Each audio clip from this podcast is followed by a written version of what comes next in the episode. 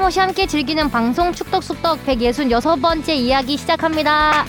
안녕하십니까 주영민입니다. 안녕하세요. 주시은입니다. 안녕하세요 박진영입니다. 안녕하세요 하성룡입니다. 네, 두 분만 마스크를 쓰시고 네, 아니 이제 마스크 벗어도 되는데 사실 네. 제 얼굴이 차라리 가린 게 나아가지고 아하 풀 메이크업이 아니라서 어. 네 쓰는 게 훨씬 잘 나오는 것 같아서 저도 약간 마기꾼이어가지고 저는 여기 두 개 다 가려야 되겠네요. 그냥 위아래로 상하로. 누- 눈은 안 가릴래요? 이 친구는 그냥 불안해서 쓰는 것 어. 같아요. 제가 아직 좀 못 믿어온 건가 봐요. 음, 그런 거 아닌 것 같고 마스크 지금 바꿨다고 자랑하려고 쓴 거 아니에요? 이번에 펄럭거리지 않습니다. 아주 고운 숨결만 들리는 네. 아 날씨가 너무 좋습니다. 아.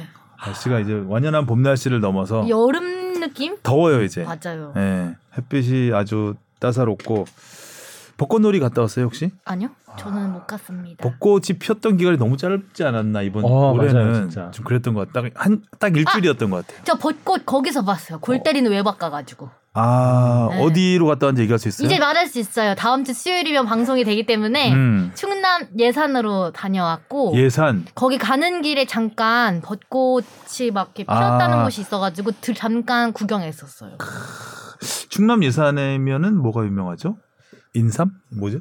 예산? 그때 토마토 주시던데요? 아 토마토 네. 토마토가 우리 과일인가요? 모르겠다. 네. 그래서 예산이 잘 안 가네요. 어, 뭐야? 예산이 안 나온다는 걸 해야 되겠죠? 예산이 잘 안 가네요. 다음 주 수요일부터 나옵니다. 음몇 명 갔어요? 저희 다 아나콘다만. 아나콘다만 갔고 음. 근데 이제 중간에 저는 막 일하러 가고 오고 또 아. 다른 친구는 방송 끝나고 합류하고 아. 이래서 이제 근데 마치 함께 있었던 것처럼 나오겠네요. 아니요 저 가는 거 다 나와요 저 가는 아. 거 다 나오고 막 음, 이래가지고 리얼리티구나. 몇 명 언니들은 이제 처음부터 끝까지 계속 있고 음. 저랑 윤주만 이제 왔다 갔다 해요 현 감독님도 오셨어요? 아니요 감독님은 안 오셨어요 음, 윤주가 누구죠? 그 노이어 골키퍼. 골키퍼 아, 아, 네. 골키퍼. 아, 그 뒤늦게 합류한. 음. 네, 그 친구는 또 이제 야구 방송이 있어가지고 늦게 아, 오고 아, 맞아. 저는 스포츠, TV. 네. 네. 그 저는 이제 뉴스 팔뉴스가 있어서 중간에 잠깐 빠지고 약간 이렇게 막 아, 왔다 갔다 해요. 음. 골킥으로 골을 넣었던. 예, 예. 아, 맞아요, 네. 맞아요. 뭐, 음, 기대해 주세요. 알겠습니다. 자, 댓글부터 가겠습니다. 네, 축구 돈시님이 K리그 중계방송 제작은 프로축구연맹이 하는 거로 알고 있습니다.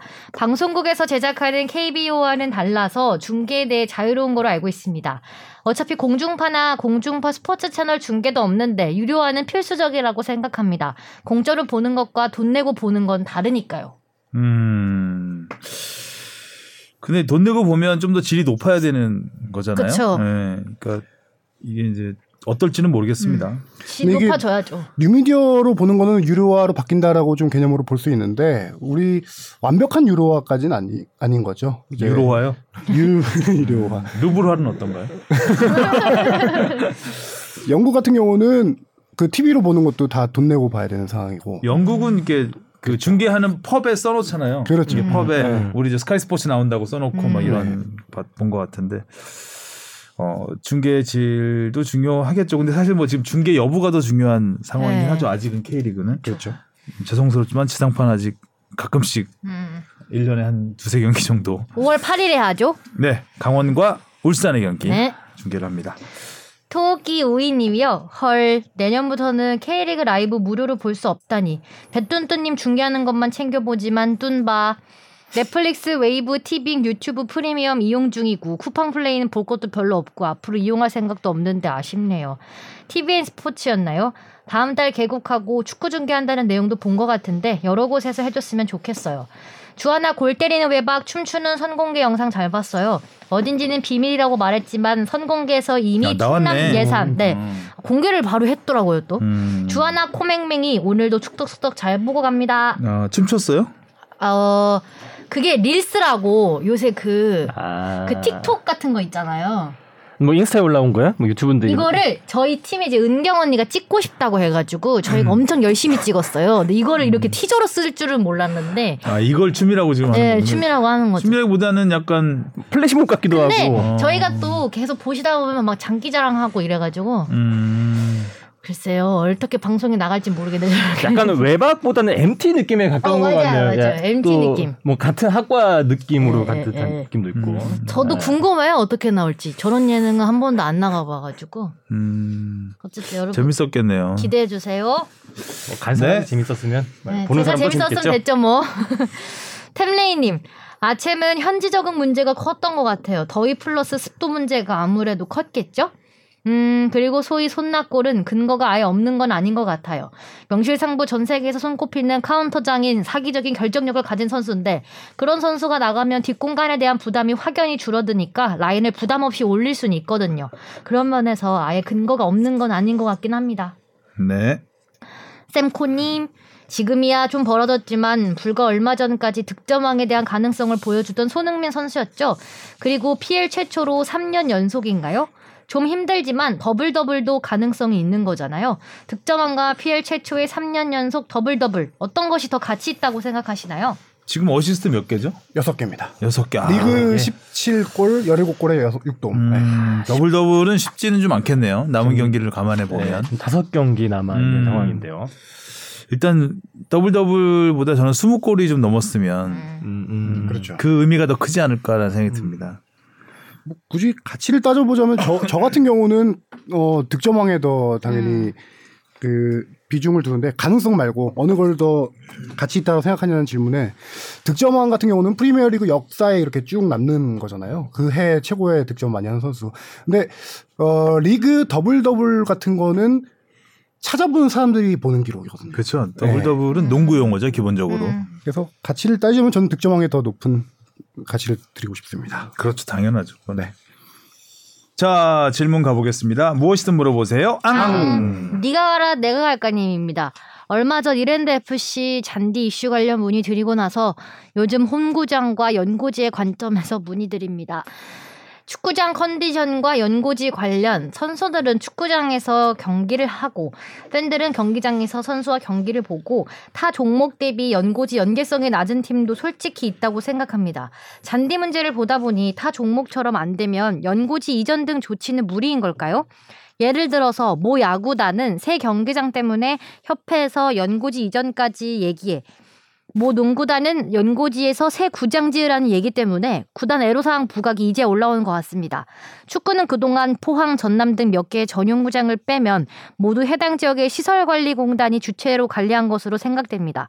물론 타 종목과 비교하는 게 어려운 게 사실이나 선수, 관중, 연고지 등 고려시 환경적으로 문제가 있다면 과감히 연고지 이전도 고려해봐야 할 것 같은데요. 물론 축구는 연고지 이전에, 이전에 따른 후폭풍이 있는 건 이해합니다. 2부의 김포FC 보니까 연고지 정착도 고려해서 구장도 아담한데 마케팅과 잔디 등 기타 부분에 대해서도 여러 노력을 하는데요. 몇몇 구단을 보면 지자체에 끌려가는 건지 아님 적은 운영으로 큰 효율을 보려고 하는 건지 안타깝습니다. 패널분들 및 기자님들의 심도 있는 이야기 듣고 싶습니다. 심도 있는 이야기 부탁합니다. 하성룡 기자. 아니, 질문대로 잔디 문제로 연고지 이전 등을 추진한다라는 거는 너무 제 개인적인 생각으로는 소탐대실이지 음. 않을까라는 음, 생각이 드는데 잔디가 상당히 중요한 문제긴 하죠. 그렇죠. 간략하게만 얘기하면은 지금 계속 몇 년 새에 불거지고 있는 게 우리가 2002년도 월드컵을 앞두고 지어진 월드컵 경기장들이 음. 지금 그 안에 기본 토양들이 한 20년 정도 되면서 이제 많이 썩었죠. 아. 썩으면서 이게 그치, 벌써. 어. 잔디들이 뿌리를 많이 내리기 힘든 그런 환경들이 있어서 이거를 지금 많이 이제 서울 월드 경기장도 그렇고 많이 흙을 뒤엎고 어. 다시 새로 깐드, 까는 상황이고 최근 한 장, 지난해부터 또 잔디 환경 연구소 그런 골프장 잔디를 관리하는 데서 본격적으로 관리를 시작했으니까 이건 좀 더 지켜봐야 될 문제, 이 시간을 두고 조금 더 지켜봐야 될 문제고 제가 수탐대실이라고 한 얘기는 연고지 이전 사례 우리가 대표적으로 아는 게 어, 한 세 개 정도 있는데 예전에 일화일화가뭐 음. 처음 예전에 서울에도 있었고 하지만 대표적인 게 천안에서 이제 성남으로 성남. 온 거.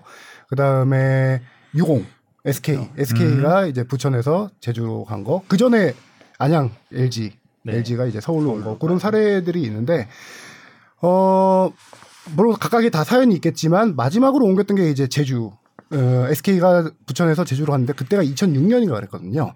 근데 그때부터 약간 이 반발이 엄청 심했어요. 서포터스도 그렇고 붉은 악마들도 단체로 들고 일어났었어요. 이 아, 저 이전 이전하는 문제에 거에 대해서 약간 배신이다 이런 느낌 이런 주장을 했었는데 그 당시가 오히려 다른 팀들에게는 조금 터닝 포인트가 됐던 게 지역 연고 마케팅을 강화하게 되는 계기가 됐어요.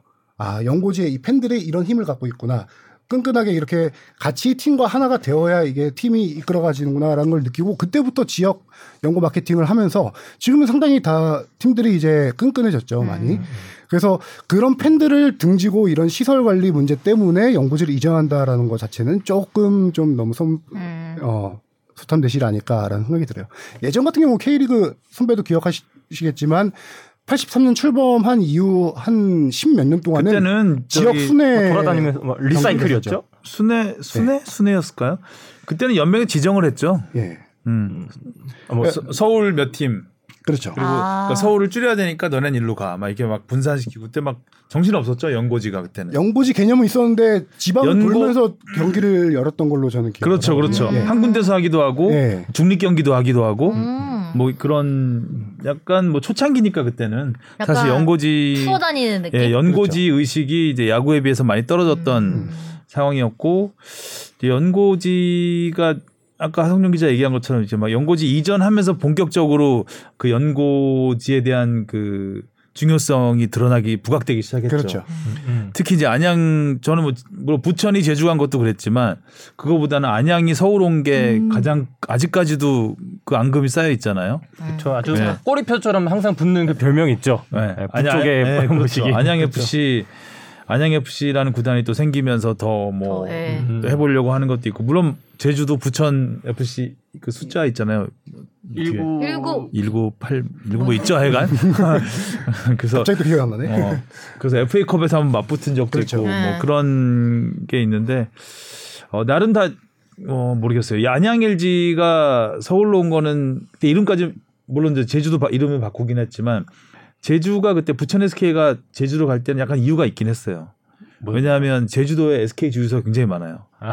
그래서 SK가 굉장히 공을 들이는 지역이었다. 아. 그동안 공을 들여왔던 지역이기 때문에 여기에 안착해서 음. 좀 더 그 함께 하면은 좀 더 그 일체감 뭐 이런 것들이 있다는 게 이유가 좀 있긴 했었죠. 음. 여기에도 반발하실 분이 있긴 하겠지만 기본적으로 이제 그런 것들 때문에 이제 갔던 것 같긴 했- 합니다.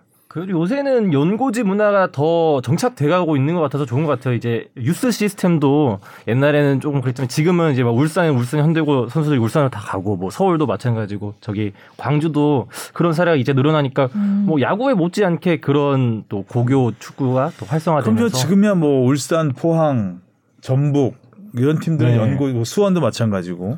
저 그렇죠. 메탄 이들 막 음. 있고 지금 그랬으니까요. 포인트를 되게 잘 얘기해 줬는데 그 지역 연고와 이게 유대 관계가 더 형성된 게 유스팀이에요. 음. 바로 음. 유스팀이 예전에는 그렇게 음. 없었거든요. 그러네요. 그 지역에 뭐 12세, 15세, 18세 유스팀을 둬야지 되는 프로 규정이 있거든요. 그 음. 유스를 둬야지만 프로 승인이 돼요 라이센스가요. 음. 그러면서 그 지역 민들 뭐 해- 다른 지역에서 스카우트하는 경우도 있지만 그런 학교 지역의 학교를 다니면서 그렇게 지역과 팀이 그쵸. 유대 관계가 더 쌓이는 것도 있고 한 가지 저도 생각이 든 게 뭐냐면은 예전에 예전 같은 경우는 뭐 사람들 팬들도 그렇고 한참 예전은 90년대 초반까지만 하더라도 예를 들어 그, 때는 수원 삼성이라는 팀이 없었지만 삼성이라고 부르는 팀들이 꽤 있었어요. 아 그냥. 네. 음. 그럼요.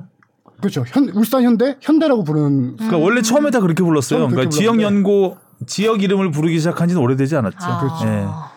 이런 일들을 바탕으로 해서 그 이제 이제 지역 연고 의식을 좀 더 음. 심어주기 위해서 그렇게 바꾼 거죠. 2002년 월드컵 앞두고 그렇죠. 구단들도 부천 FC 1995네요. 아. 네. 1995가 아마 니폼니 씨 감독이 있던 시절이었던가 네. 그러니까 얼핏 기억은 그렇습니다. 이때가 이제 부천의 60의 전성기 시절이었겠죠. 그 구, 95년 창단 그 해 아니, 아니. 창단해랑은 다른 건가요? 창단회가 아니죠. 유공이 한참 오래전부터 있었으니까. 그러니까 아, 제주가 추가 온 게 활동도 2000년이 넘었죠. 예. 제, 2000. 제주로 관계 그렇죠. 우리 왜 이렇게 다 모르죠? 선생님이 자, 뭐 하시는 건가요? 아니, 자, 적은 왔는데요. 2006년입니다. 음. 2006년이에요. 그래서 95년이 아마 부천 FC의 전성기로 여겨지는 아. 제 기억으로는 니폼니 씨 감독 있던 시절이 아닌가 싶은데 어, 그때를 기억하면서 음. 만든 그러니까 숫자. 붙인 숫자인 것 같습니다. 자, 또 하실 말씀? 신부 있는 거 그렇습니다. 끝났습니까? 네. 예. 신부 있지 않았던 것 같아서 죄송합니다.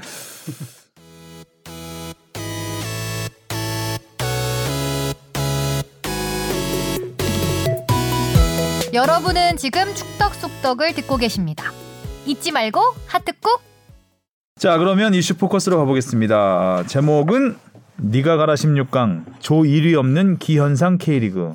K리그가 지금 아시아 챔피언스리그에서 헤매고 있죠. 아, 네, 많이 헤매고 음, 있죠. 힘든가 봐요. 여러 네. 가지로. 아무래도 그 더운 곳에서 3일에 한 번씩 경기하고 음. 근데 경기 일정이 진짜 좀 빡빡하고 너- 빡빡해요. 너무 많아요, 그리고 네. 경기가. 근데 사실 이제 또 팬들 사이에서 나오는 얘기는 이 3일에 한 번씩 경기를 치르는 게 우리에게만 국한된 문제가 아니라 다른 상대도- 팀들도 다 음. 그렇게 경기를 하는데 우리만 물론 엄청 낮은 순위는 아니지만요. 그래서 조금 더 안타까워하고 있는 음. 것 같습니다. 아, 음. 아까 뭐 위에 질문에서 나왔었는데 제가 여기 때 하려고 안 했던 건데 지금 우리나라 K리그 네 개 팀들이 가 있는 나라가 태국, 말레이시아, 말레이시아, 베트남. 네. 베트남, 그러니까 세 곳에서 이제 모여서 버블로 조별리그를 하고 있잖아요. 울산 같은 케이스를 제가 조금 조사해 보니까 워낙 좀 힘들어하고 있는 상황이 뭐냐면은 일단 기본적으로 그쪽 동남아시아가 지금 우리나라 한여름 더위 30도 중반에 습도가 아, 엄청 높은 상태예요. 엄청 더울 때죠. 네, 덥기 엄청- 시작할 때죠. 그리고 아, 그때 더 경기 어떻게 해? 아, 버라이어티하게 느껴지는 게 여기는 거의 뭐 봄 날씨 초봄이었는데 가버렸으니까 음. 땡볕에 경기하는 거 쉽지 않거든요. 나 땡볕에는 안 해봤잖아요. 뭐, 해봤어요, 해봤어. 네. 실내에서만 하지 실내가 않았나? 더 안 봐. 해봤어요. 아유, 땡볕에. 예쁘나. 아, 그러니까 와 힘들더라고요. 아 땡볕에 하면 진짜 어질어질하죠. 네. 예. 예. 그런 날씨적인 여건도 있고 지금 이렇게 모여서 하다 보니까 나름대로의 그쪽 홈팀들의 어드밴테이지가 상당히 커요. 그러네. 이게 좀 심각, 아, 그렇죠. 어마어마하죠. 심각한 수준이라고 이게 할 계속 정도로 쌓이는 거죠 홈팀 어드밴티지가. 그래서 동남아 국가들이 이렇게 어, 선전하고 있고 네. 우리는 헤매고 있고. 상상할 수 없는 결과들이 막 나오잖아요. 예. 저 그래서 울산 저기 울산 팀하고 직접 제가 물어봐서 음. 어느 상황이냐라고 음. 물어봤는데 울산이 지금 말레이시아 조우루에서 경기를 하고 있는데 네. 경기장 두 곳에서 경기를 하거든요. 음? 한 경기장 이름이 술탄이고 하나가 리킨이라고 부른대요 현지에서 리킨 경기장인데 링키파크. 두 군데 경기장 상태가 스타디움 상태가 확연히 다르대요. 술탄은 음. 최신식 시설로 음? 월드컵 급이래요. 경기장급에다가 네. 잔디도 울산 문수구장이랑 비슷할 정도로 잔디 상태가 엄청 좋대요. 음. 아, 그래요? 네. 그런데 이 리킨이란 구장은 우리가 아는 이른바 중동 떡잔디. 떡잔디. 아, 이거- 꽃, 꽃 피는 잔디 있어요. 그렇죠. 잔디에서 꽃이 피어요.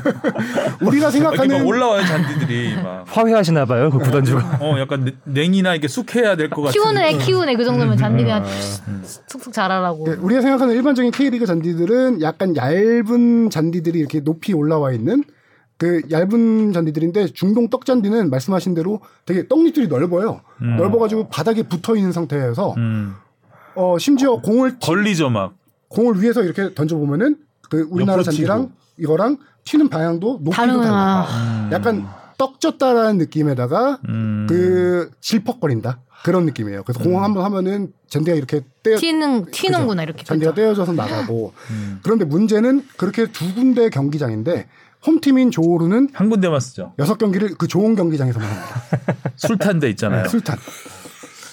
아 그러면 이제 우리나라도 그 팀이랑만 상대할 때만 거기 딱 한 술탄, 번 하는 그렇죠. 거고 다른 경기 는다 예. 이런. 음. 그래서 울산을 봤더니 두군 그 조가 두 군데서 경기를 하는데 울산은 조오루를 상대할 때만 두 경기만 그 술탄 경기장에서 하고 다른 건 나머지 네 다. 경기를 여기 라킨 리킨이라는 데서 하는데 아. 떡잔디에서. 훈련장조차도 이런 떡잔디에 상태가 되게 안 좋아요. 음. 아. 그리고 조별리그를 시작하기 전에 규정을 얘기한 게 어, 경기장 적응 훈련을 딱 두 번밖에 안 준다. 그것도 음. 경기장별로 한 번씩. 그래서 일 1차전 열리기 저- 첫 경기 열리기 전에 술탄 경기장에서 한 번 연습하고 음. 그다음에 리킨 경기장에서 연습하 경기하기 전에 한 번 딱 연습하고 음. 원래는 보통 경기 열리기 전날 공식 훈련을 거기서 해야 되는 거거든요. 그런 거 없이. 그러다 보니까 지금 울산이 떡잔디 훈련장에서 훈련을 하다가 술탄 가면 적응이 안 되는 거죠. 아.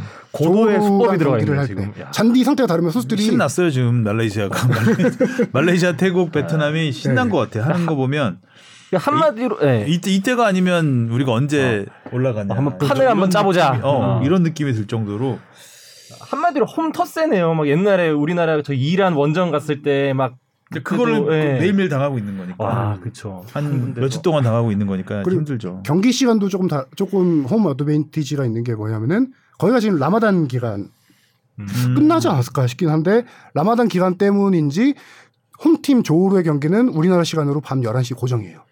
음. 야 라마단이 끝나고 저녁 먹고 경기하는 거죠. 아하 그런데 상대 팀들은 한국 시간 기준 6시 했다가 8시 했다가 10시 했다가 왔다 갔다 하게 되는 거죠. 음. 아. 우리가 라마단 근데 음. 기간. 이거를 정말 그냥 이렇게 음. 마음대로 자, 자기들 위- 유리하게 가- 이렇게 짜도 너네 그렇게 하면 안 돼 할 수 있는 게 없는 거예요? 뭐 규정상으로 그런 거는 홈팀 버- 아무래도 그 버블로 진행하다 보니까 홈팀에게 이점을 준 게 많이 있겠죠. 음. 네. 아, 그 이걸 그냥 다 음. 그럼 어드밴티지로 이- 아마 용- 이러겠다. 받아들여줘야지? 규정에 안 넘어가게 그러니까 이건 교묘하게 이제 다 매너의 이용을 문제이기 했겠죠. 때문에 어떻게 룰로 규, 규정으로 제재를 가하기는 어려울 것 같고 그냥 매너가 또 없구나. 훈련장도 뭐한 시간 넘어 소신 있는 발언은. 훈련장에서 훈련하고 뭐 이런다고 하더라고요. 아, 아, 그거 그런 얘기가 있어서 제가 음. 그것도 정확히 알아봤더니 다행히 거리는 한 2, 30분 거리긴 한데 음. 경찰 에스코트 있어가지고 그건 한 15분 내 20분 내 간다고 하겠더라고요. 어. 음. 네, 거리는 그래도 상대적으로 괜찮다. 하지만 조우로 같은 팀은 자기네 클럽하우스에서 편히 생활하면서 경기 와- 하- 왔다 갔다 하고 음. 그런 어드밴테이지가 있는 거죠. 결과만 보면 캐리가 참 정말 못한다라고 생각할 수 있겠는데 이제 이런 배- 뒷배경이 있는 거죠. 음. 거기다가 약간 지원도 아 이거는 뭐 근데 돈 문제이기 때문에 아쉽다라고 표현하긴 그렇는데 음. 같은 조에 있는 가와사키 같은 경우는 전 세계를 뛰었습니다. 아 그렇죠. 그 요리사까지 데려갔다고. 어. 그렇죠. 말레이시아 조로 가기 위해서는 콜라룸푸 우리 울산 같은 경우는 콜라룸푸르로 가서 밤 비행기 타고 경유했구나. 가서 거기서 트럭에 짐 다 싣고 다섯 여섯 시간 육로로 이동해서 조로 도착을 했거든요. 아. 음. 선수들 갈 때부터 체력적으로 많이 지쳤던 건데 와, 다섯 여섯 시간 육로로 가기 쉽지 않은데. 그렇죠. 음. 일단은 어, 일본의 가와사키 같은 경우는 전 세계를 통해서 조로로 바로 왔고 또 그 금액을 일부를 일본 리그에서 지원을 해줬다라고 해요. 아. 전 세계 한 6억 정도 되는데 일본 J리그가 지금 돈이 엄청 많잖아요. 많죠. 10년 10년 동안 중계권을 중계권료를 어마어마하게 2조 팔아가지고. 받으면서 음. 각 팀들에게 많이 풀고 있거든요. 어. 지금 쿠팡에서 안 주나? 우리도 우리도 중계 걸었는데 뭐. 쿠팡 배송을 전 세계로 전 세계로 뭐 안 되나? 그러니까 새벽 배송이라도 어떻게 해드렸어야 어, 되는데 그러니까. 뭐 로켓 우리- 배송 안 되나? 일본 J리그 우승 상금이 우리 K리그보다 6배입니다. 와. 30억 정도 되거든요. 그런데 심지어 J리그. 지금 작은 난에 시달리고 있고 2군을 보내고 있는 광저우 구단조차도 전 세계를 보내더라고요. 전 세계로 선수들을 아 이번에 보내더라고요. 광저우도 보냈다. 네, 광저우도 그렇게 했대요. 뭐하나 K리그. 근데 이거는 뭐 저기 돈적인 문제니까 그거는 뭐 그렇죠. 선택이 문제긴 하고 로켓 배송. 그런 어려움들이 많이 있다라는 걸 좀 알아줬으면 그러니까 하는 바람. 여러 가지 뭐 상황이 그 부분은 또 어쩔 수 없고 일단 그렇죠. 기본적으로 어쩔 수 홈에서 없는 이러면 안 된다 안 되는 게 음. 아닌가라는 생각이 들 정도로 아, 우리한테는 힘겨운 여건인 건 맞는 것 같고요. 그러네요. 그러니까 좀 여러 상황이 맞물린 것 같아요. 이렇게 그 일단 중국 팀들이 다 이게 밑을 깔아주고 있고 그러니까 음. 화- 엄청 제일 최하위를 차지해주기 해주고 있고 음. 예상 외에 그 동남아 국가들의 선전이 이어지면서 이 동아시아 팀들의 약간 그 치열한 수싸움 경쟁이 이어지고 있지 않나. 네. 되게 중국 팀이 저는 변수가 많이 되고 있다라고 보는 게 중국 팀들이 다 2부 2군 선수들을 내보내서 대량 실정을 하고 패배를 한 경우가 많아요. 지금 막 그쵸. 5대 0, 6대 0, 7대 0 그러네요. 음. 나오는 경기도 많은데 문제는 조 2위가 조 2위가 다 올라가는 게 아니잖아요. 네. 네. 서아시아, 동아시아 나눠가지고 동아시아 다섯 개 팀 중에 조 2위 상위 세 개 팀이 올라가는데 거기서 중국 팀을 상대로 얼마나 많은 골을 넣느냐에 따라서 이게 또 갈릴 수 다득점이 또 있구나. 갈릴 수 있는 변수가 되는 거죠.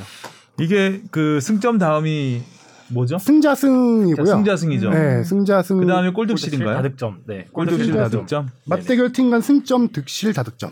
그러니까 승자승이 살짝 걸리는 부분이 있죠. 우리가 그렇죠. 못해놔서 동남아한테 그렇죠. 혹시 이제 2위 팀이 동남아랑 그러니까 2차전에서 크게 이겨야 되는 그렇죠. 이런 상황이 좀 있는. 아, 이걸 지금 여기 16강을 그 조- 걱- 경우의 걱정해야 수를 따지고 되나. 있어야 되네. 그러니까 주합에 지금 골대녀 경우의 수도 안 따지고 안 따지고 떨어졌는데 맞아. 우리가 나쁘게 쿨하게 깔끔하게. 아. 깔끔하게 네.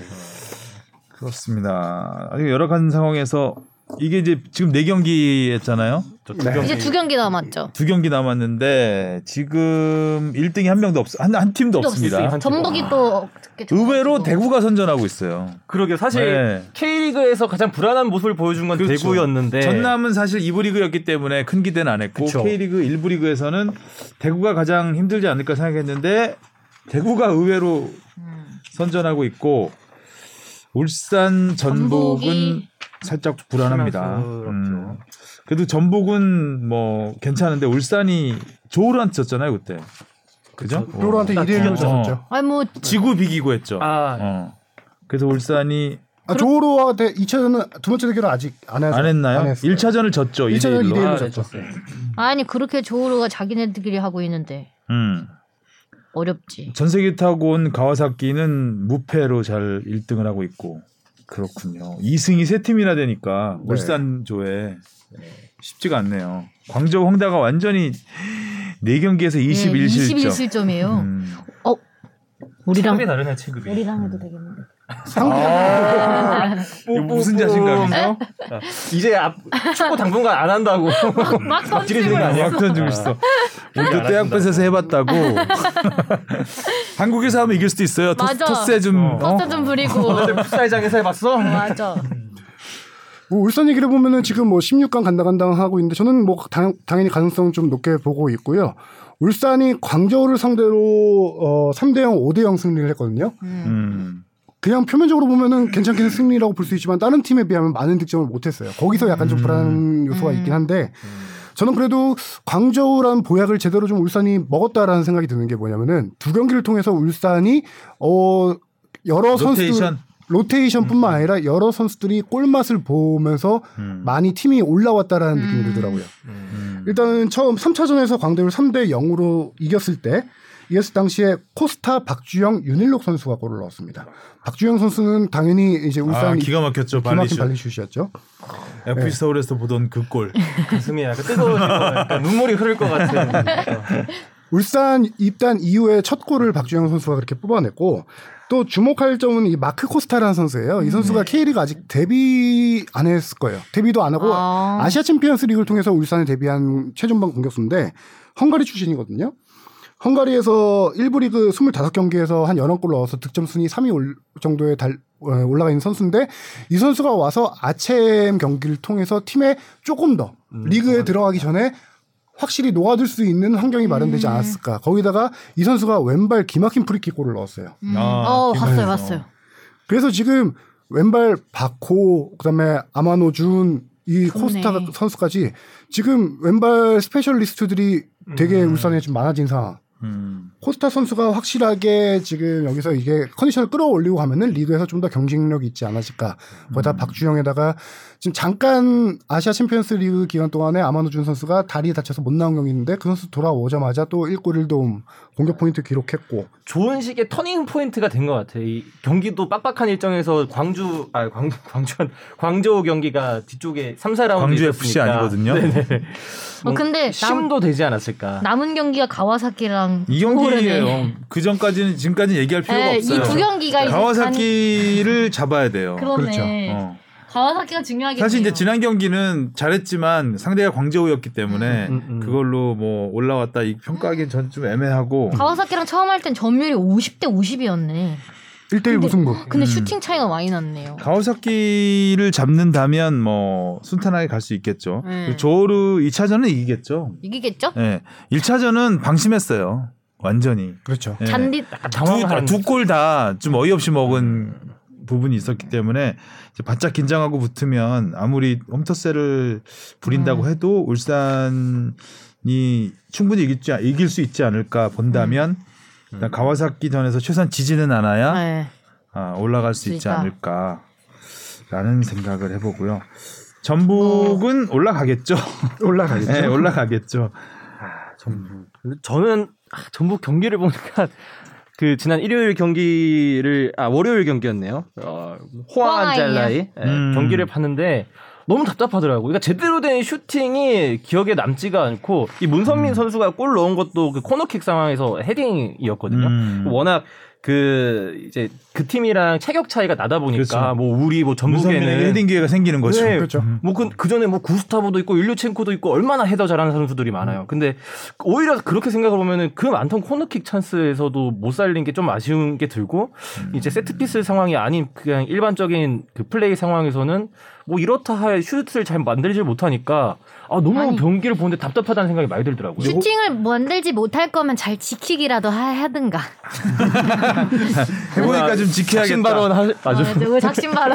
어, 아, 좀 지켜보니까 지킬만 아, 그 했나 차라리 보죠. 이렇게- 물론 이제 한 골 선제골이 굉장히 좀 그렇게 이른 시간에 나왔고 하면 좀 한 골 더 넣으면 물론 2대 0으로 리드하면 좋긴 하겠지만 이렇게 많이 덥고 체력적으로 부담이 강하다면 이렇게 차라리 지키기라도 잘했으면 승리는 가져가지 않았을까 하는 거죠. 좀 더 작전을 잘 아니, 짰어야 된다. 수비가 굉장히 음. 우왕 뭐라고 해야 되지? 슈팅 기회가 훨씬 더 막 그 상대팀이 음, 훨씬 맞아요. 더 많았잖아요. 맞아요. 음. 그 말은 공간을 많이 내주었다는 것인데 공을 보지 말고. 아, 사람을 잘, 이렇게 공- 잘 채, 이렇게 어. 막기라도 했으면 음.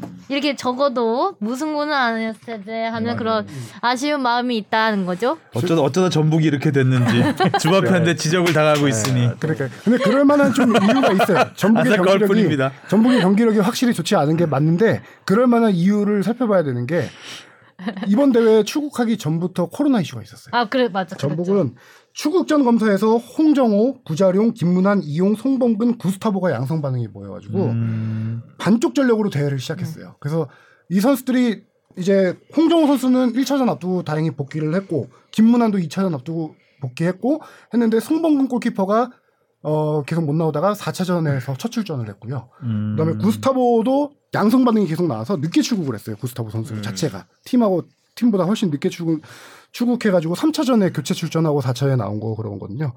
그 팀 전체적으로 컨디션이 떨어져 있는 상태임에도 지금 이렇게 전북이 버티고 있던 거는 손범근 선수 대신 나선 골키퍼 이범수 골키퍼가 세 경기 무실점으로 버텼어요. 음. 송봉 선수가 처음 나온 경기에 실점을 하긴 했는데 전북은 지금 약간 그 뒷문 공격력은 답답해져 있지만 지금 뒷문 수비 이런 걸로 지금 버티고 있는 상황인 거죠.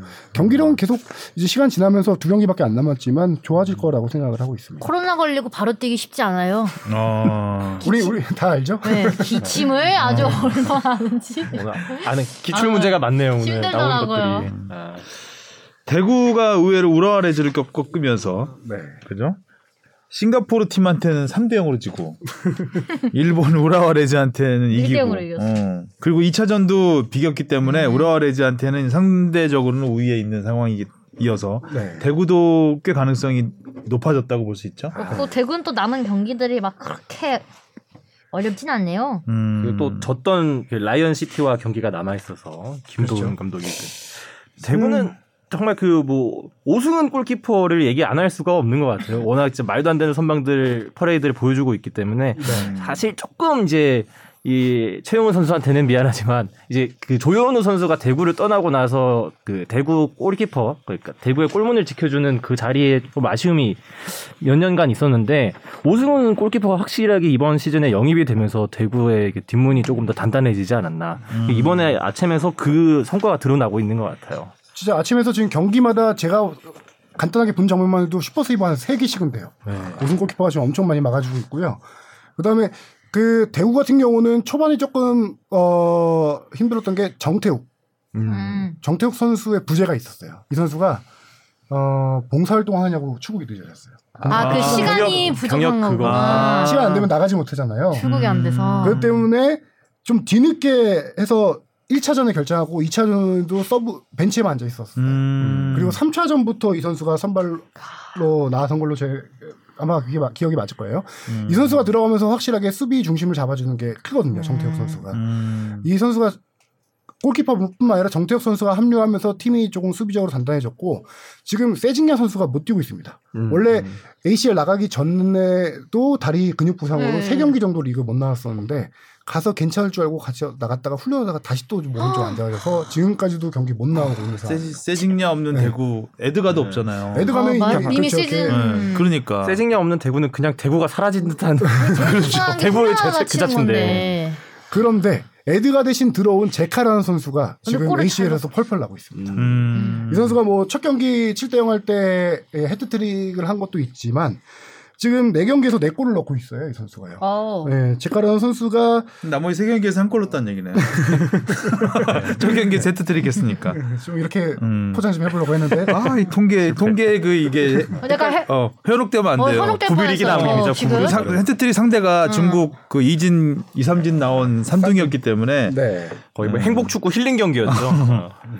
근데 그 다음 경기도 그 다음에 사실- 라이 어 라이언 시티한테 3대 0으로 졌으니까 호랑이 사, 사자한테 물렸죠. 네. 어흥. 그리고 대구에게는 이번 대회가 조금 의미가 있을 만한 게 대구가 챔피언스리그에 나간 게 그렇게 많진 않잖아요. 네. 많지 않은 상황에서 상황이지만 일본 팀을 상대로 첫 승을 거뒀어요 챔피언스리그에서. 어. 어, 저는 이거는 상당히 의미 있는 거라고 보는데 왜냐하면 우리가 상대할 수 있는 가장 최강의 전력은 일본 팀들이죠. 음. 그렇죠. 우라와는 뭐 일본의 전통적인 강호니까. 어, 근데 점유율도 많이 밀렸는데도 이겼어. 그렇죠. 역시 점유율 축구가 대구 답이 스타일이죠, 아니야. 그게 또. 네. 딱. 예. 답이 아니야. 점유율 밀리면서 역습 빠른 역습으로 음. 나가는 그게 대구 스타일인데 음. 2019년에는 일본 팀 상대로 2패 그리고 지난해 조별리그 2패 16강에서 패배해서 일본 팀 상대로 5연패를 하다가 6경기 만에 첫 승을 거둔 거 음. 이거는 대구라는 팀 자체에 되게 큰 어떤 영향을 주지 않을까 음. 자신감에 영향을 주지 않을까 그러게요. 생각이- 세징야도 없이. 그렇죠 음. 대구가 되게 세징야도 간단해요 없이 세지냐? 오, 오. 근데 지금으로서는 남은 경기 다 이기면 대구가 1위로 올라갈 가능성이 제일 높아 대구가 보이는데. 지금 올라올 수도 있죠. 우리 네. K리그 팀들 중에서는 가장 가능성이 높아 네. 보여요. 네. 일단 우라와 레즈를 잡아놓은 게 굉장히 크죠. 그렇죠 예. 네. 올. 대구라는 팀이 참 매력이 있어요 되게 무너질 그렇죠. 듯 무너질 듯 하면서 음. 끈끈하게 그러니까요. 나가는 색깔이 있고 계속 색이 있어. 예, 계속 전력은 객관적인 전력은 계속 약해지는데 음. 어 근데 무너지질 않아. 네. 어. 아나콘다 같아요. 어, 역시 객관적 전력은 약한데 어, 우리 경, 경우의 수가 없어. 참 매력 있는 팀입니다 어. 맞아요. 우리 일단 매력이. 어떻게든 승부차기까지는 가는. 어. 네. 그게 그리고 중요한 그리고 거야. 그러니까. 제일 먼저 놀러 가. 끝나고 시즌 끝나. 제일 그럼 제일 먼저 네, 놀 놀아요. 땐 놀고. 어. 네. 아, 그리고 전남은 쉽지 않죠 지금. 그렇죠. 전남이 제일 어렵- 가장 조금 힘든 음. 그래도 정말 어떻게 보면 드라마틱하게 따는 티켓 아니겠습니까? 그렇죠. 어, FA컵에서. 맞- 맞아요. 그 대구를 꺾고. 네. 음. 대구, 어, 전남 같은 경우는 지금 보면은 골 결정력이 확실하게 문제가 있어요. 지금 음. 리그에서도 드러나고 있는 문제거든요. 리그에서도 경기당 한 골씩 한 골 이하로 지금 넣고 있는 상황인데 음, 지금도 경기도 한 골 이하네요. 그렇죠. 네 경기 세 골이니까. 음. 네.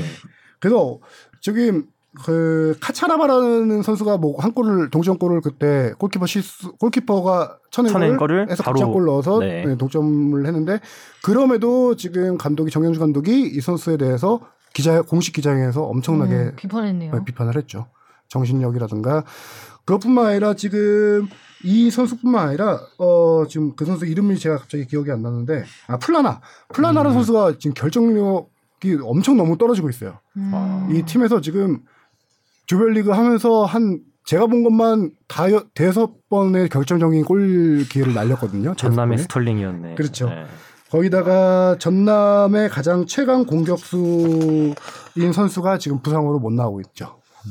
외국인 선수. 누, 아, 누구예요? 저도 이름 까먹어가지고 지금 모르는 것 같아서 물어봐야 되겠어. 이미 K리그에서 지금 예 저기 바이. 아, 그 아니 대전인데. 아니 아니 저저 부산에 있다가 전남으로 이적해서 재계약한 선수 있는데 아 이름을 제가 지금 까먹었네요. 어쨌든 전남이 좀 힘들다. 아 발로텔리 이름이 발로텔리입니다. 아, 이름이 발로텔리. 발로텔리예요. 예. 아, 그 세리머니 되게 웃기게 했던 걸로 기억하는데. 그렇죠. 발로텔리가 네. 지난 시즌 최다 득점자인데 그 선수가 지금 부상으로 좀 빠져 있는 게 음. 골 결정력 어, 골을 많이 못 넣고 있는 그런 안타까운 상황이죠. 네. 전남이 있는 조는 태국의 빠툼이 네. 선두를 달리고 있어요. 무패로 와, 선두를 달리고 그렇죠. 있습니다. 빠툼을 빠툼 많이 들어봤던 것 같은데. 태국의 빠툼이 굉장히 태국에서는 네, 강력 맞아요. 강팀이죠. 강팀이죠. 아. 예. 전남을 2대 0으로 이기고 음, 현재 3승 1무 유일한 삼승팀 같은데 아, 아니고 요코하마가 3승이 있군요. 음. 그래서 아무튼 이제 다음 주면 다 끝나잖아요, 이제. 네, 그렇죠. 녹음일 기준 오늘 또 밤에도 경기가 있고. 음. 아 근데 하고 와서 또 바로 막 어린이날 경기에 힘들겠다. 어린이날 있나요, 바로? 어린이날 전경기 다 있고요. 다 있어요? 네. 어, 그 다음에 힘들겠다. 5월 7일, 8일 그 주 주말에 쫙 있을 거예요. 네, 거의 5월만 경기가 6경기, K리그 경기만 6경기라고 뭐 들었던 것 같은데. 가정의 달을 맞아요. 경기도 그쵸. 많네. 네. K리그 순위 싸움까지 하려면 많이 힘들겠네요. 네. 근데 여- 그쵸. 이제 우- 우리나라도 슬슬 덥고. 그러니까요. 음, 네, 음. 지금 아침에 참가한 팀들은 오늘 지금 녹음 기준으로 오늘 열리는 이제 FA컵에는 아직은 참가하지 않는데 그 다음 라운드부터 또 참가하게 되니까 경기 수는 더 많아지고 그런 상황이죠. 선두권에 있는 팀들이 좋아하겠어요. 아침 안 나가는. 그렇죠. 지금 인천, 인천, 제주. 어, 인천의 선두권은 오래 가겠다. 인천 지금 열심히 몸 막 이렇게 만들고 있다.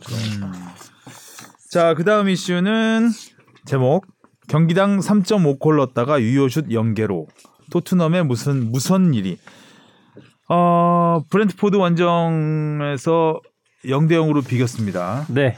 반면에 아스날이 잘 나가고 있- 잘 나가면서 지금 4위 5위로 내려왔죠. 아스널이 맨유를 3대 어, 1로 잡았죠. 잡으면서 이게 이상하게 그 아스날이 비틀비틀거리면서 3연패하면서 안 되나 싶었더니 첼시랑 맨유를 꺾으면서 또 상황이 이렇게 뒤바뀌어 버렸죠. 그러니까요. 토트넘이 사실 뭐 잘하긴 잘했지만 토트넘의 힘으로만 올라왔 올라왔다고 보긴 어렵잖아요. 아스날이 많이 도와줬죠. 많이 도와줬죠. 그렇죠. 올라가세요, 올라가세요. 하면서 뭐 되게 멀리 보였잖아요. 4위랑 4위가. 근데 어느 순간 4위까지 올라왔다가 아, 이 결정적인 꼭 잡아야 되는 팀을 잡지 못했습니다. 네, 꼭 그렇다. 맨유까지 해서 서로 사이하기 싫어하는 상태였잖아요. 그 당시. 그러니까요. 네가 가, 막 이런 등 떠밀도는 네. 액션이스타가 아나콘다에게 진 느낌. 비, 긴 느낌. 비긴 느낌 비길 수 있었는데 아, 맞아요. 비긴 건 비긴 건 맞는데 승부차기만 없었어. 음, 맞습니다. 우리 삼승 이무인데 아, 아니 삼, 아니 이, 이 아니 삼승 이무가 아니지 음. 삼무 이패. 1박 2일 가서 많이 곱씹었나 봐요. 이번, 이번 시즌을 굉장히 많은 걸 지금 되새기고 네. 있는데. 아니 뭐 저는 축구 얘기 안 하는 줄 알았는데 음. 가서 계속 축구 얘기를 하더라고요. 아니 나는 분명히 미팅할 때 힐링 여행이라고 하셔가지고 아. 그럼 그래 우리, 우리 축구 얘기하지 말자고 했거든요. 전지훈련이었네요. 근데 전지훈련. 게- 계속 축구 얘- 그 무슨 밥을 먹다가도 결국 기승전 축구로 갖고 돌아가더라고요. 그래서 음. 갑자기 갑자기 또 화가 나네요. 그 얘기를 하고 축구도 했어요 가서. 축구요? 아. 뭐 그건 잘 방송으로 하긴 하시죠. 스포 요정. 어, 에릭센과 토, 손흥민과 에릭센의 만남으로 또 음. 화제가 됐던 경기이기도 했습니다. 네. 저 에릭슨 선수가 경기 전에 터널 지나기 전에 토트넘 선수 한 명 한 명씩 와서 다 이제 인사를 하는데 네.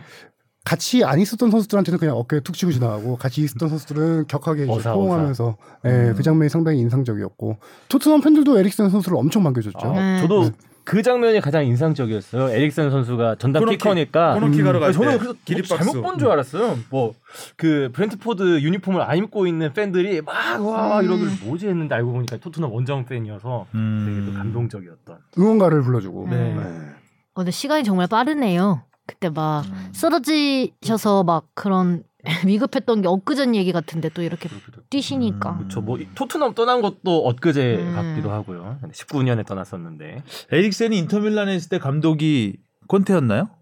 겹치는 시기가 있었나요? 있었- 2년 때 우승했을 때 그때가 음, 에릭센이 콘테 감독 생각을 다 읽고 있다고 뽕피디가 음. 써놔서 네. 어, 같이 있었나 싶은 같이 있었던 것 같기도 네네. 하고요. 그러니까 아는 네, 거 아니에요? 루카쿠하고 때 같이 있었던 그랬을 것 것 같아요. 같아요. 네. 아무튼 네, 같이 손흥민은 음. 있었네요. 근래 본 아니 근래가 아니라 이번 시즌 본 거 중에 가장 활약이 없었다는 음. 생각이 들던데요.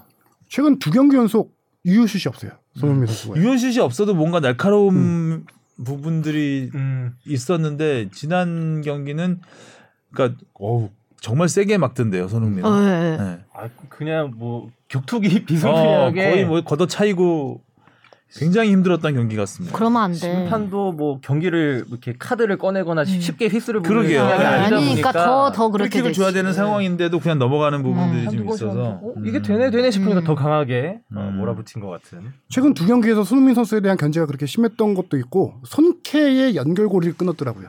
상대팀 음. 선수들 상대팀 전략을 보니까 전술을 보니까 케인에게 아주 심한 견제가 들어갑니다. 우리가 뻔히 다 많이 얘기했던 알고 있는 케인이 후방으로 내려와서 한 번에 찔러주는 패스. 음. 그거를 상대팀들이 두 경기에서 엄청 이제 막기 위해서 케인이 아예 공 잡는 거 자체를 많이 막더라고요. 음, 준비를 좀 단단히 하고 나왔네. 음, 그렇죠. 단단히 했네요. 그 전에 4연승 할 때 이제 선배가 별로 안 좋아하시는 통계 얘기를 다시 해보면은 그 전에 4연승 할 때 케인의 터치가 경기당 47.5회였는데 그리고 무승 기간 이 두 경기에서 못하는 경기당 31회로 확 줄어듭니다. 오. 경기당 16회 이상 줄어든 거고요. 음. 키패스도 그 전 4연승 할 때는 경기당 3.5개인데 이게 경기당 1개로 오. 심지어 뭐 아, 오. 브랜트포드전에는 확 0개였어요. 키패스가. 음. 그러니까 경기가 잘 전혀 안 풀리네. 됐어요. 네. 그러니까 저는 뭐 손흥민 선수뿐만이 아니라 그 토트넘의 전방에 있는 그 세 명이 전부 다 안 보이는 그런 경기의 느낌을 받았거든요. 네. 그리고 이 선수의 영향력이 그렇게 클 거라고 생각을 못 했는데 공교롭게도 도어티 선수가 빠진 다음부터 그쵸. 토트넘이 그러네, 예, 진짜. 공격력이 좀 어. 안 풀리기 시작하게 됐죠. 그러네요. 손흥민 선수의 골 이후로는 유효 슈팅이 없잖아요 지금.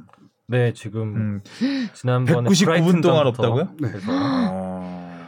그쵸, 그렇죠. 유효슛 자체가 없는 게 정말. 네. 아니 두 경기에서 유효슛이 없어요. 아, 팀 그럼. 전체가. 그러니까 아. 여수 팀이 확 바뀌어 버렸어. 그 전에는 그러니까 토트넘 경기가 보면 재밌고 음. 좀 더 빠른 느낌이었는데 지금은 경기 보면 아 좀 졸린데 자야 되나? 무슨 일이 있었던 그러니까 오히려 강팀하고 할 때 토트넘이 더 빛을 발하는 이유 중에 하나도 그런 것 같아요. 그쵸. 그 역습. 음. 준비된 역습이 있잖아요. 강팀이 올라올 때 뒷공간이 비니까 그쵸. 글로 파고드는. 근데 일단 기본적으로 브랜트포드 그러니까 중하위권 팀들하고 붙으면은 그 팀 올라올 일이 없으니까 음. 토트넘의 장기가 살지 못하는 아래서 딱 진을 치고 있으니까 네, 진을 치고 공간이 안 사. 케인부터 막기 시작하는 거죠. 음. 그러면은 뭐 연결이 전혀 안 되고 어떻게 손흥민의 그 질주를 음. 보기가 쉽지 않은 그런 상황.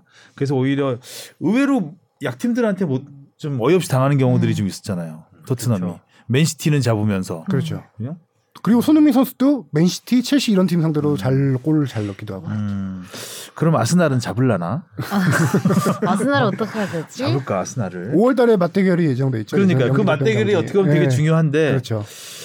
어 나름 토트넘 일정이 아스날에 비해서는 좀 안 좋잖아요 지금. 그렇죠. 예, 아스날 리버풀과의 경기. 네, 리버풀 경기도 있고 저기 음, 선두 싸움하는 리버풀 경기 있고 강등권 팀 아, 네. 강등권 팀도 있고 이래서 오히려 아스날보다 아스날은 좀 편한 편안한 일정이라고 한다면 음. 그리고 지금 또 흐름을 보면은 음. 아스널은 상승세고 음. 토트넘은 좀 주춤하고 주춤하고 있으니까요. 근데 아스날도 보면 굉장히 좀 만만한 팀한테 깨지는 경우가 종종 있었어요. 음, 이번이 대표적이었죠. 그러니까 뭐. 토트넘이 올라갈 수 있는 그 이런 분위기도 아스날이 만들어 어, 왜 지지? 이 팀한테.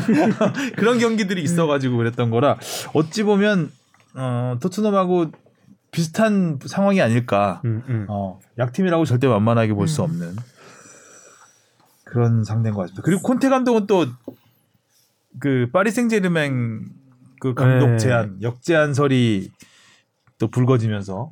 가수 논란이 계속해서 됐는데. 그러니까 이제 뭐 부임한 지 몇 달밖에 안 맞아. 됐는데 뭐 팀을 떠난다 이런 기사가 워낙 많이 나오니까 이게 진짜 뭐 가능한 일인가 싶기도 하고 뭐 감독이 제안하는 경우도 있나요? 그, 감독 감독이. 감독이가 가고 싶어요. 아, 파리로 감독이 팀을 고용하는 듯한 느낌으로 2년 제안을 하고. 네. 음.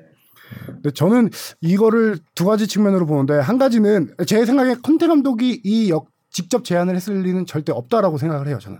그리고 측근들도 부인을 했어요. 이게 콘테 상식적으로 감독이, 예, 지금 말이 안 되는 상식적으로 거라. 말이 안 되는 건데 이렇게 지금 분위기를 띄우면서 파리 생제르맹으로 갈 수도 있다라는 분위기를 조금씩 띄우는 방안일 수도 있고 하나는 또 토트넘을 음. 자극하는 그렇죠. 그럴 수도 있고 왜냐하면 토트넘도 포체티노 감독을 계속 오랫동안 접촉을 해 왔거든요. 음. 예, 그런 상황이고 콘테 감독 입장에서 보면은 다음 시즌 선수 영입을 위한 작업 중에 하나이지 않을까라는 아, 너네 좀 투자 좀 이런 해라. 역제안을 하지 않았지만 이런 정보를 살짝 흘리면서 이제 언론 보도가 나올 수 있게 하는 것 중에 하나가 어, 갈 수도 있으니까 선수 영입 내가 원하는 대로 잘 해줘 이런 고도의 전략도 포함되어 있지 않을까 만약에 콘테 쪽에서 이 얘기가 흘러나간 거라면요. 하지만 그렇다고 하더라도 실제 제안을 했을 거라고 생각하진 않습니다. 콘테가 관여는 안 했겠죠. 예, 그렇죠. 네. 아마 에이전트나 그런 사람들이 언론 플레이를 하면 뭐 그런 식으로 할 수 있겠죠. 콘테가 지금 사위 싸움하는 것도 더- 콘테 입장에서는 지금 급선무가 사위를 하는 거잖아요. 그렇죠. 사위를 하는 거기 때문에 네. 그래야 자기의 이 명성을 유지할 수 있는 음. 거고 몸값을 증명할 수도 있는 거니까 지금 뭐 자기가 하진 않았을 것 같다는 생각이 들어요. 근데 확실히 다음 시즌까지 바라볼 그- 그런 정말 큰 그림을 그렸다면은 네, 콘테 감독이 워낙 이제 다리, 다른 리그에서 감독을 맡았을 때 매번 그 우승컵을 들어 올렸던 감독이니까 음. 사실 이 토트넘이라는 팀을 보면은 그 레비 회장도 그렇고 뭔가 이 사람들의 야망이 우승까지 있을까라는 의구심이 좀 들긴 하잖아요. 뭐 투자라든지 음. 그런 부분에서 좀 자극을 했다고도 볼 수도 있을 것 같긴 하네요. 음. 예. 어찌 됐든 토트넘 입장에서는 이제 정말 중요한 시간이 흐르고 음. 있습니다. 4위. 그래도 챔피언스리그는 가져야 가- 네. 좀 손흥민 선수 입장에서도 아, 우리 입장에서도 아, 근데 저는 진짜 뇌피셜이긴 한데 이게 토트넘 내부에서 조금 더 이렇게 윽박 지르고 팀 스프릿을 이끌 선수가 좀 안 보여지는 것 같아요. 요새 이제 좀 주춤했을 때, 그러니까 뭔가 리더? 주장이라든지, 예, 그러니까 그 경기장 그라운드 위에 리더죠. 뭔가 요새 그러니까 경기력이 안 좋은 걸 선수들도 다 느끼고 있을 텐데 예전 같으면 조금 더 뭐 이렇게 뭐 열심히 하자라든지 뭐 인상이라도 좀 찌푸리다든지 그런 게 있을 것 같은데 지금은 그냥 뭐 물 흘러가듯이 지면 지는 거고 비기면 비기는 거고 뭐 이런 느낌으로 흘러가는 것 같아서 조금 더 으쌰으쌰했으면 하는 바람이 있습니다. 감독이 시끄러워서 선수들이 조용한가? 그리고 뭔가 어수선해요 토트넘 경기 보면. 네. 알겠습니다. 여기도 아, 어수선하네요. 어, 주선하네요. 음. 자, 아주 오늘 어. 저- 전반적으로 전한 이야기들이 다 약간 어수선하죠. 어, 네, 다 약간 네. 안 좋아가지고 지난 일주일 동안 꽤 기쁜 소식이 없었던 것 같아요. 네, 축구 그러니까요. 네. 관련해서는. 그러게요. 예, 뭐 A 매치도 딴 데가 가져가고 어수선합니다 지금 축구계가 K리그 어수선합니다. 고반이고. 네. 아, 아, 아무튼 뭐 다들 좋은 결과가 있길 바라겠고요. 지난 한 주는 뭐 축구 소, 축구 소식이 되게 좀 단편적인 부분들이 많았던 것 같은데 다음 주면 일단 ACL이 끝, 끝나고. 끝난 끝나고. 상황이니까 뭔가 좀 좋은 소식이 있지 네. 않을까라고 생각을 해보겠습니다. 자 오늘 수고하셨고요. 네, 다음 주에 만나요. 안녕. 고맙습니다. 고맙습니다.